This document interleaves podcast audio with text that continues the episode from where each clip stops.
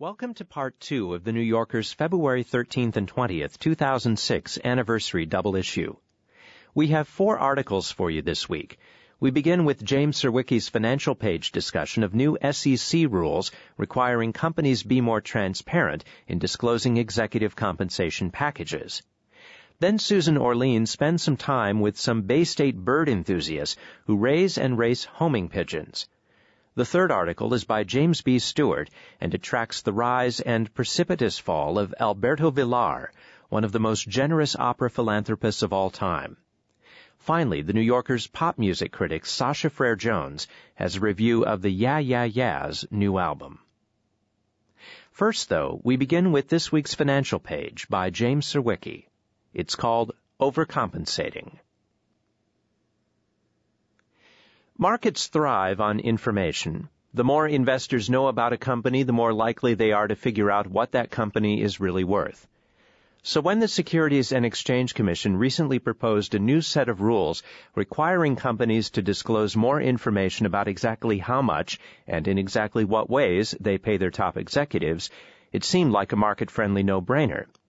Corporations are already required to issue statements detailing CEO pay packages, but they often bury important data in footnotes or beneath mounds of obfuscatory language, so that even sophisticated investors find it hard to get a clear picture of how much CEOs earn.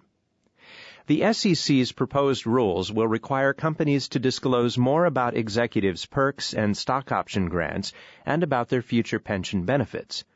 Companies will also have to provide a single figure summarizing all the money an executive is scheduled to get. They can still pay their bosses as lavishly as they like. They'll just have to tell investors what they're doing.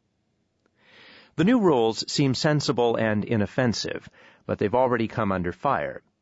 Some critics complained that the SEC had no business meddling with internal corporate decisions and that the cost of the regulations far outweighs any possible benefit. But the critics' real beef is that they think the rules are driven by politics, not economics.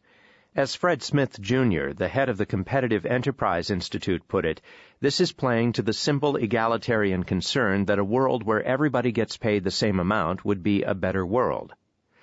Only crypto Marxists and soft-hearted liberals, in other words, worry about how much CEOs make.